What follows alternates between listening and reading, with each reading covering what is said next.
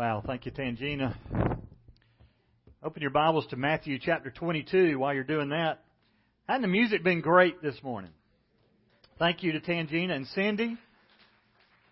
Cindy was gone a couple of weeks on a family vacation, so she came back today to remind us of how much we appreciate Cindy. So, great job. Thank you. Matthew chapter 22, the title of the message is Questions with a Purpose. And you're going to see a series of questions that are asked of Jesus with one intention. They're trying to trick him or trap him. But then Jesus asked some questions. In fact, Jesus was a master of hearing a question and asking a question in return. Have you ever been asked a question that was not answerable? Ladies, I'm sorry, but men have figured out the answer to every question. If your kid comes and asks you a question, men, what's the answer? Go ask your mother, right? Have y'all figured that out, ladies? Have ladies ever done that? Have you ever said, ask your husband? Ask your husband. You're old enough. Go ask your husband. No, ask your father. I remember as a kid, the big question that we had in youth group, we tried to stump our youth minister, was, can God make a rock so big he can't move it? There's not an answer to that, because if you say, well, no, he can't, then you're saying, well, he's not powerful enough to make a rock so big. And if you say, yes, he can, then you're saying he's not powerful enough to move it. It's a stupid question. I got some other ones. Why doesn't Tarzan have a beard when he lives in the jungle without a razor? Why do we press harder on a remote control when we know the batteries are bad? Why do banks charge a fee on insufficient funds when they know there isn't enough money? Why do kamikaze pilots wear helmets? Why does someone believe you when they say there are 4 billion stars, but check when you say the paint is wet? Whose idea was it to put an S in the word lisp? Why is it that people say they slept like a baby when babies wake up every 2 hours? How is it that we put a man on the moon before we figured out it would be a good idea to put wheels on luggage? Why do people pay to go up in tall buildings and then put money in binoculars to look at things on the ground?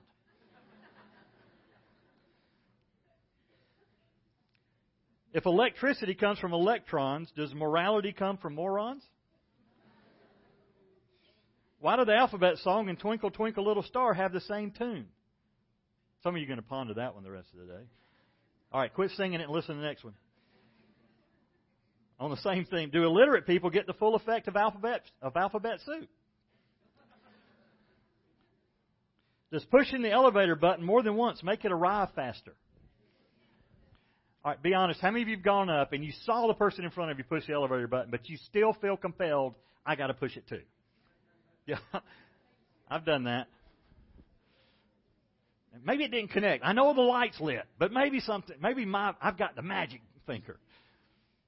Well, Jesus has asked some more pressing questions than that. But the Pharisees and the Sadducees and the Herodians had thought they'd come up with some questions that he couldn't answer. And when he did answer, they thought, no matter what he answers, we've got him. Let me read the focus passage, and then I'm going to give you some context. But starting in verse 34 of chapter 22 of Matthew. But when the Pharisees heard that Jesus had silenced the Sadducees, they gathered themselves together. One of them, a lawyer, asked him a question, testing him. Teacher, which is the greatest commandment in the law? And he said to him, you shall love the Lord your God with all your heart and with all your soul and with all your mind. This is the great and foremost commandment. The second is like it. You shall love your neighbor as yourself. On these two commandments depend the whole law and the prophets. Now, while the Pharisees were gathered together, Jesus asked them a question. What do you think about the Christ? Whose son is he? They said to him, the son of David. He said to them, then how does David in the Spirit call him Lord, saying, the Lord said to my Lord, sit at my right hand until I put your enemies beneath your feet. If David then calls him Lord, how is he his son?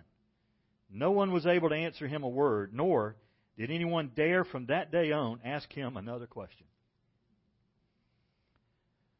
I got to give you some context, and to do that, I want you to understand who these three groups of people are. So first thing is, let me define some terms. The Pharisees. The Pharisees were the largest sect in Jerusalem. They were separatists. They were strict observers of the Old Testament law. They ascribed near equal weight to their traditions and the Old Testament law. They didn't like Rome at all. They were very unfavorable to Rome. The Sadducees, smaller sect, but very wealthy, very powerful. They did not agree with much that the Pharisees believed. So whatever the Pharisees believed, the Sadducees were kind of the flip side of the coin. They were the smallest of the Jewish sects, but the high priest and the chief priest typically came from among the Sadducees. They really only focused on the first five books of the Bible, the Old Testament, the Pentateuch, the writings of Moses. And then the Herodians, they were followers of Herod. Some of them were Jews, but you didn't really have to be a Jew to be a Herodian. Herod the Great was raised as a Jew, although he was not born one. But they were supported by Rome. In fact, they were granted favors by Rome. And one of the favors they were granted was they had a lot of power and influence over Israel. So those are the three groups. And they did not get along with each other. So you got the Pharisees who detest Rome. You got the Sadducees who tolerated Rome. You got the Herodians who support the Roman government, the one in charge of their area. So, to give you a little context, Jesus is teaching in the temple. In fact, a little more context, on Palm Sunday, Jesus enters into Jerusalem. A couple of days later, depending on what scholar you listen to, believe that either on Tuesday or Wednesday of that same week, Jesus is teaching in the temple. And that's where the Pharisees, the Herodians, and then the Sadducees come to ask him these questions. And their full intention, they've gotten in a back room somewhere and said, we have got to get rid of Jesus. We have got to put him out of our misery, so to speak. And they didn't just want to cast him out. They're to the point now of, we want to kill him. So they're trying to trip him up with a question that would be worthy of the death penalty. So they've sat around, come up with some questions, and they've come to ask Jesus. The first group that comes to him are the Pharisees and the Herodians, but the Pharisees don't even come to him. They send some of their followers, hoping that perhaps Jesus would not recognize them. Because to be a Pharisee meant you would have had on this long robe and you would have had this thing called a phylactery, which is a box either on your forehead or on your left arm that had Scripture in it. So it's a dead giveaway. So they kind of sent the undercover squad in, and that's some of their followers. But they also sent with them the Herodians. And the reason is, because depending on how Jesus answers this question, they've either tripped him up on the Old Testament law or they tripped him up on the law of Rome. And if the Herodians go before Herod and then ultimately to Pilate and the Roman authorities, their word's going to carry more weight. So these two people don't even like each other. But they're united in their hatred of Jesus. And so they come and ask him a question, trying to entangle him or ensnare him. So they ask him this question. Is it lawful for us to pay the poll tax? Now, there are a lot of taxes, a lot of tax collectors in ancient Jerusalem and in ancient Israel. The poll tax was one that you basically, they called it a head tax. It was that everybody had to be counted. It was the census tax. It's why Jesus was born in Bethlehem, because his father Joseph, his mom Mary, have to go to Bethlehem to be counted so they can pay this tax. So they come up and they say, is it lawful for us to pay the poll tax? Jesus perceives what they're up to. In fact, the Word says he perceives their malice. He knows they're trying to trick him. So he asked them a question. He said, well, whose likeness is on the coin? One of them pulls out a coin. Don't know if he had a pocket or what, but he pulled out one of these coins. And Jesus says, whose likeness is on there? This is where the phrase, show me the money, came from, apparently. And so they show him the money, and whose head's on there? It's Caesar's. And there would probably be an inscription on the back of it that would be some kind of quote or saying from Caesar. And so they're thinking, if Jesus says, don't pay the poll tax, then they've got him disobeying the Roman government. If he says, pay the poll tax, then now they've got him going against the religious people. But Jesus asked them a question. Well, whose image is on there? They say, well, it's Caesar's. They hold out for him a denarius, which was one day's wage. We've talked about it earlier in Matthew, but typically they were copper. This would have been silver or gold because it was minted exclusively for Caesar and by Caesar. He's the only one that could mint in gold or silver, and so they had to have one of these. Now think about it. These Pharisees who hated Caesar and didn't want to pay this poll tax, they had already accepted the fact that we're going to keep his money, though. And so when Jesus says, show me the image, then here's his answer. Well, if Caesar's picture's on there, then render unto Caesar what is Caesar's. That belongs to Caesar. Render unto Caesar what is Caesar. But then he says, render unto God what is God's. So I want you to think about that a minute. That coin belonged to Caesar, but all it was money because it bore his image. But whose image did the very people that were asking him this question bear? They bore the image of God. They were created how? In the image of God. So Jesus has turned the question back on them to say, okay, give the money back to Caesar. But have you given yourselves to God? Have you given your allegiance, your dedication, everything you are, every fiber of your being, have you given that to God? The answer, of course, would have been no, but they didn't answer the question. In fact, it just says they were amazed. I get the picture that they come with this real arrogant attitude. We're going to ask him a question. We got him. Then he answers the question. They're just going, well, that's not fair. He didn't answer the question the way we expected him to. So then the Sadducees give it a try, and they question Jesus. Here's something you need to know about the Sadducees. They didn't believe in the resurrection. They didn't believe in angels. They didn't believe in the afterlife. So I guess if you're a Sadducee, you really were sad, you see, because basically you lived your whole life thinking this is as good as it gets. And so if you live your life thinking this is as good as it gets, then you better really enjoy life because there's nothing after it. Now, the Pharisees believed in afterlife. Sadducees didn't. But the question they pose him is, they make up this question about, okay, let's say this woman is married to this man, and he dies. She hadn't had any children. Well, the Old Testament law was that she's supposed to marry a relative, his brother perhaps, to have children to carry on his name and the family name. They said, well, what happens if she's done that 7 times? And she gets to heaven, whose wife is she going to be? They thought, man, we've got him here. Now, the Sadducees are asking a question based on a premise they don't even believe. They don't believe there is a heaven. They don't believe that you're going to, go there, that there's some kind of afterlife.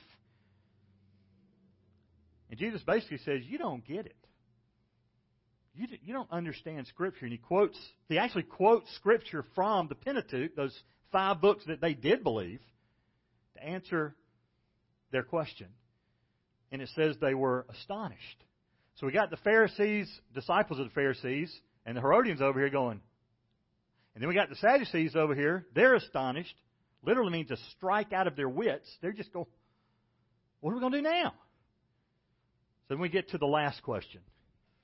And the last question comes from the Pharisees themselves. And it says, when they heard that Jesus had silenced the Sadducees. The word silence here literally means to muzzle. It means to put something over their mouth so they couldn't speak. Now, how are the Pharisees going to feel about that? They're pretty jacked. They're delighted in the fact that the Sadducees have been quieted. Their enemies have been shut up. So now we're coming ourselves, and we're going to ask a question. So they bring a lawyer. Matthew calls him a lawyer. Mark and Luke's account call him a scribe because that's what he is. He's an expert in the Old Testament law. In fact, I would say to you, this was probably the leading expert on the Old Testament law. So he's going to come up with a question. And here's his question. Jesus, what is the greatest commandment? Now, one of the reasons they asked that question is they had kind of got to the point where they thought, we can't keep all the laws. So just give us a handful. In fact, if you could just give us one, maybe by keeping that law, we could keep the rest of it. The truth of the matter is they were pretty close to accurate, and I'll explain that in a minute. The Pharisees had developed 613 laws. Now, how many laws are there in the 10 Commandments? Good answer. There's 10. Now, there's some other laws throughout the Old Testament, but the Pharisees had added laws. And that's what Jesus said. You're piling this weight on people who can't bear it. We find out in the New Testament the whole purpose of the law was to indicate we need a Savior because we can't keep the law. Has anybody kept the law perfectly? One person. Who's that? Good answer. But none of the rest of us have. But they had 613 laws. In fact, it's kind of interesting. They had 613 laws. 248 of them were affirmative laws. 365, one for every day of the year, were negative laws. Those were the thou shalt not laws. So way more don't do this than there was do this. So they come with these 613 laws. A lot of them negative, some of them positive. And they asked Jesus, boil it down for us. What's the greatest commandment? And I love his answer. He quotes for them. The first part is a quote out of Deuteronomy 6, verse 5. It's part of the Shema. This was something, if you were a faithful Jew, you quoted this prayer twice a day.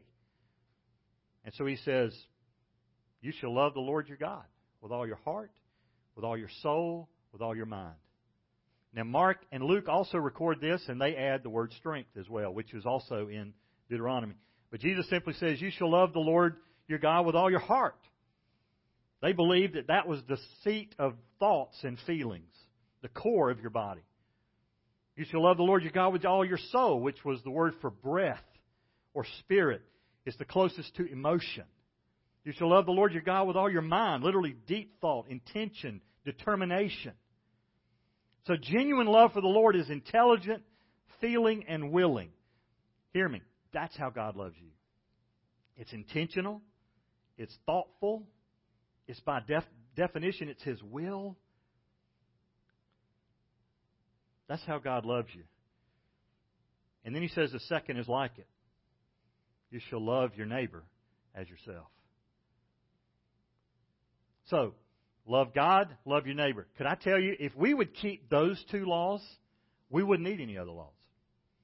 Go to the Ten Commandments. The first four have to do with loving God. Taking His name in vain, honoring Him, honoring the Sabbath, one God. The rest of them deal with how we treat our neighbors. Lying and adultery and stealing and coveting.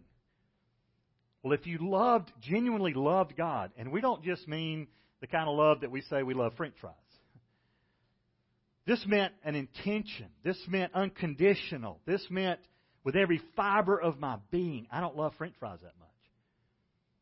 I mean, I love them, just not that much. But it's that word agape. It's the kind of love that God has for us, and it's why God sent His Son to die for us. If we really loved God like that, we wouldn't have a hard time keeping the law. In fact, if we really love God like that, we wouldn't have a hard time loving our neighbor, who's also created in the image of God, and God loves them. So how are we doing with that?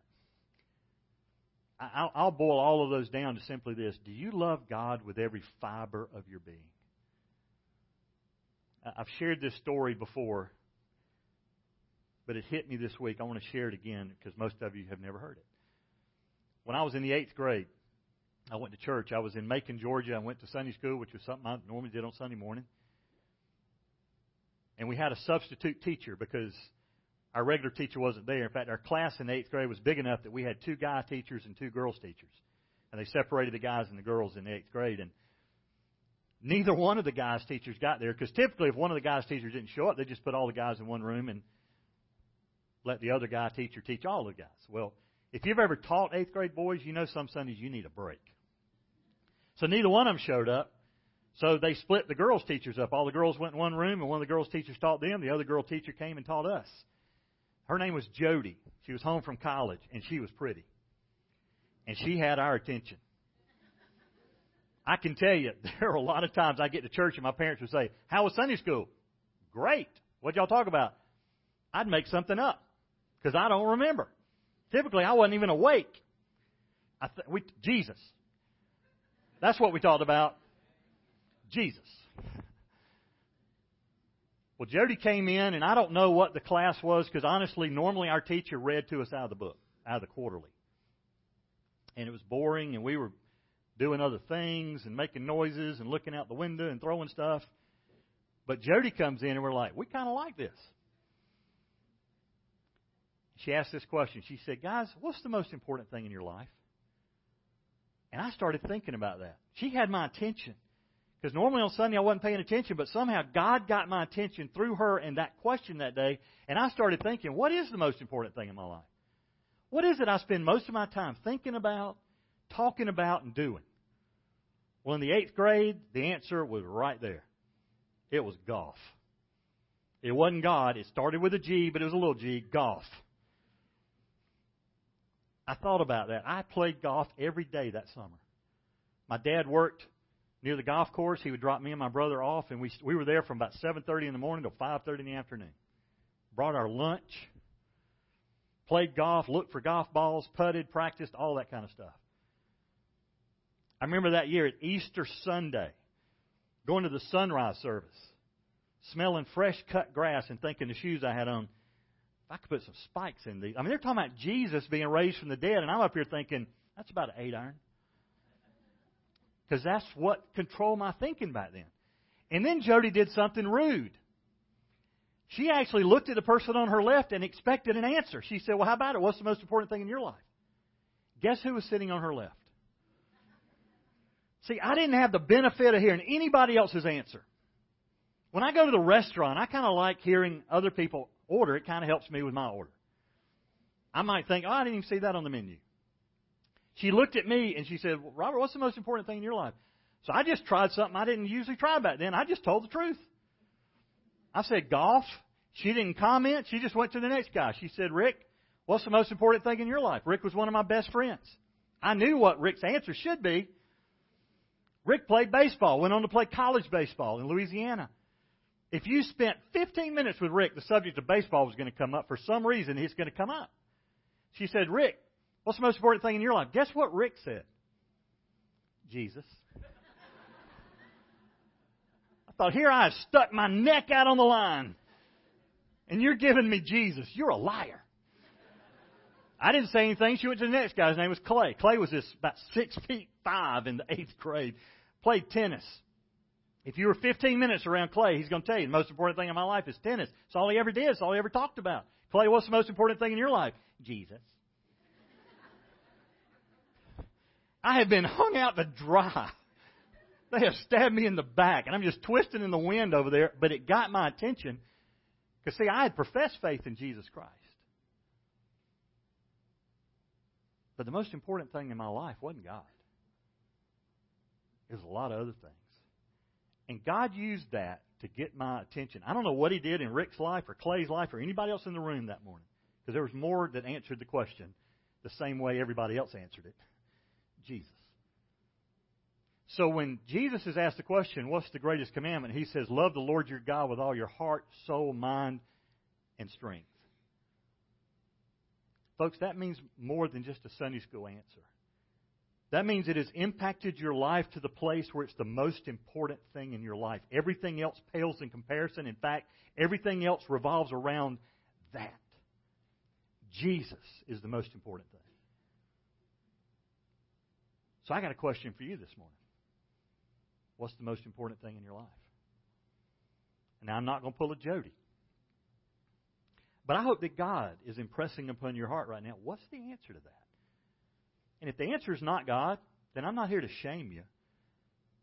But if the answer is not God, then change the answer. Because I got to tell you something. Golf's going to flee. You're not going to spend eternity in heaven because you played golf. In fact, the big question is there such a thing as golf in heaven? I've heard people say, well, I absolutely can't be. Because there's no pain in heaven.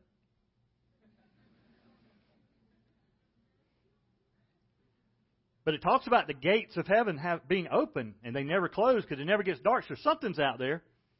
I think we might be fishing in heaven. Might be playing golf. I don't know. I mean, does that mean every hole's a hole in one? I don't know. But I can tell you this. Golf didn't get me closer to God. It was getting me further away from God. In fact, that year, the youth group went off on a retreat to Atlanta. I grew up in Macon, Georgia. And I didn't go. I stayed home to play golf.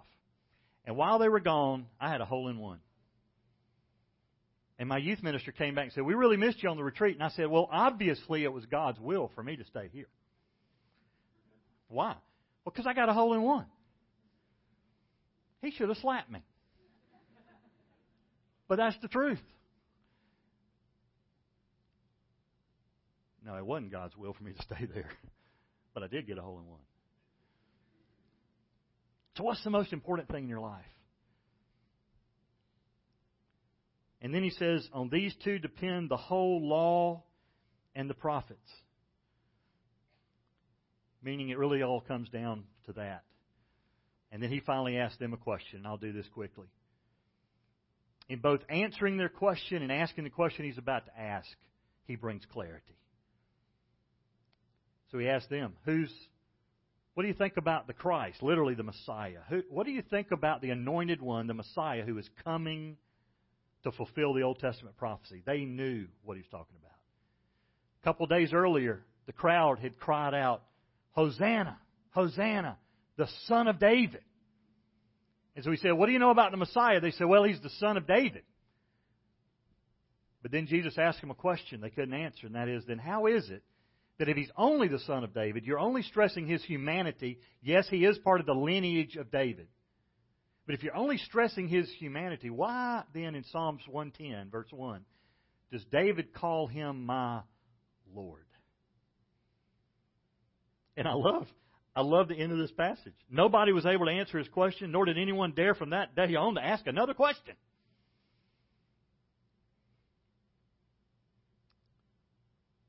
So I close with this.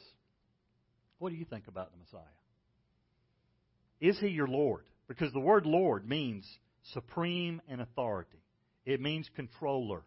I've heard a lot of testimonies from teenagers that say, I got saved at this age, but when I was this age, I made him Lord. Let me tell you something. You don't make him Lord. He is Lord.